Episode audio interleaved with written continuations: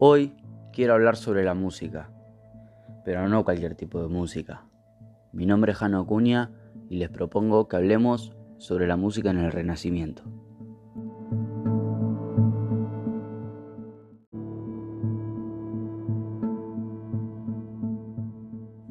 El Renacimiento, llamado de esta forma a un extenso movimiento cultural y artístico que abarcó aproximadamente el año 1450 al 1600, es la consecuencia de un cambio general del pensamiento del hombre europeo, que al realzar la perfección del arte grecorromano se contrapone a la visión fanática de la tradición medieval que observa con recelo al mundo pagano de los griegos y romanos. La religiosidad de la Edad Media fue desplazada por el humanismo del Renacimiento y la música reflejó cada vez más y más los estados de ánimo del hombre en oposición del carácter rígido y religioso de la música medieval. Podríamos separar este periodo en tres etapas. Primer Renacimiento. Comprende la primera mitad del siglo XV, señalado asimismo como el periodo franco-flamenco, ya que los duques de Borgoña que poseían territorios en los Países Bajos como Bélgica, parte de Francia y Luxemburgo, actuaron como patrocinadores de un conjunto de artistas que se convertirían en los más importantes de esta época. Entre los compositores precisamente destacados de esta fase podemos designar a Okegem y Desprez. La mayor parte de la música de estos autores fue religiosa. Durante este primer renacimiento será muy habitual la técnica compositiva denominada contrapunto imitativo, que se fundamenta en exponer un tema o motivo frecuente entre las distintas voces.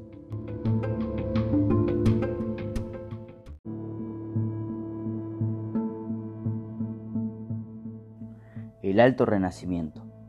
Comprende la segunda mitad del siglo XV y la primera del siglo XVI.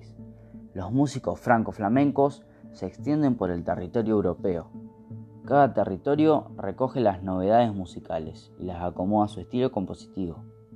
Se crean, por lo tanto, los denominados estilos nacionales. En Italia, el género que más se cultivará será el madrigal. En Francia destaca la chanson y así.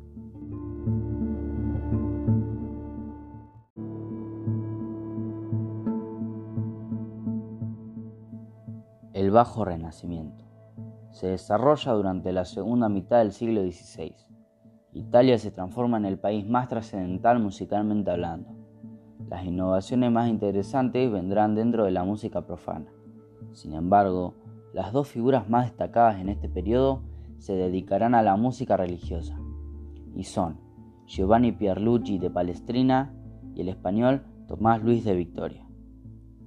La polifonía tomó fuerza durante este periodo, y finalmente fue aceptada en el ámbito religioso, de la misma manera que en la música profana.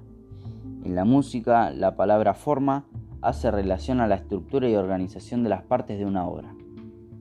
Algunas de las formas más destacadas en la música religiosa del Renacimiento son la misa. Esta forma musical toma el nombre del acto litúrgico durante el cual se interpreta. Durante la Edad Media constaba de tres partes: Kyrie, Santus y Agnus Dei.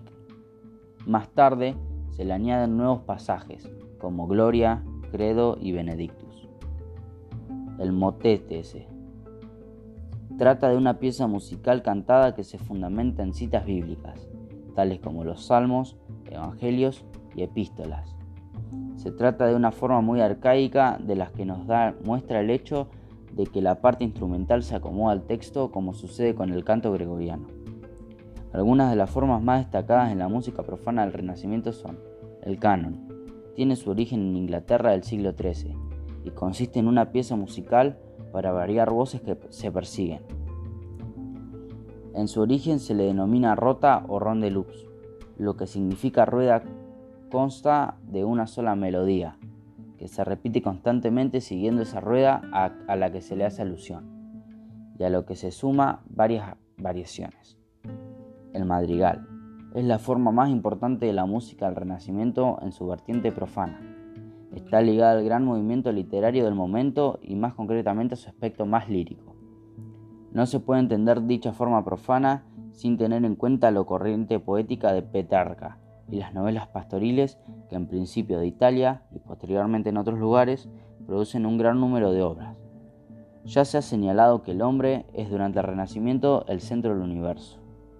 El madrigal es la forma más óptima para contarlo, al igual que en literatura lo harán el soneto o la novela.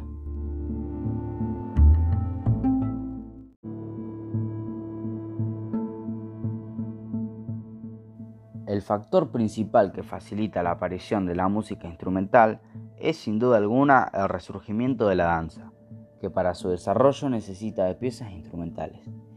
En este periodo, las agrupaciones vocales alcanzaron un nivel tan elevado que la gran parte de las composiciones fueron a capela, y solo pocas veces requirieron de una base instrumental.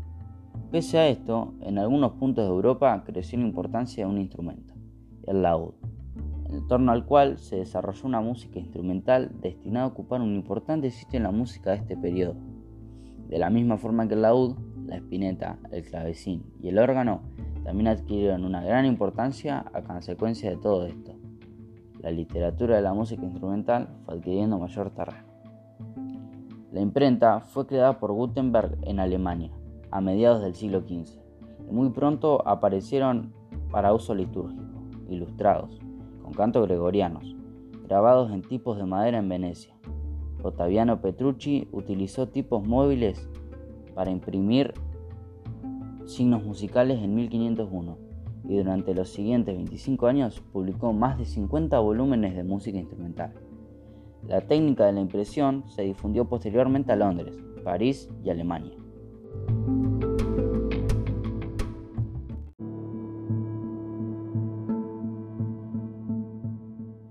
Las producciones de mayor calidad se deben a un procedimiento de triple impresión, en las que el pentagrama, las notas y las palabras se grababan por separado. El Renacimiento significó el desarrollo pleno de la polifonía vocal, así como el de la música profana. Se observó una marcada y progresiva sustitución de las voces por los instrumentos musicales, ya que acompañaban las danzas de la época. La música comenzó a abarcar más lugares que solo los templos, y el músico fue adquiriendo mayor importancia social.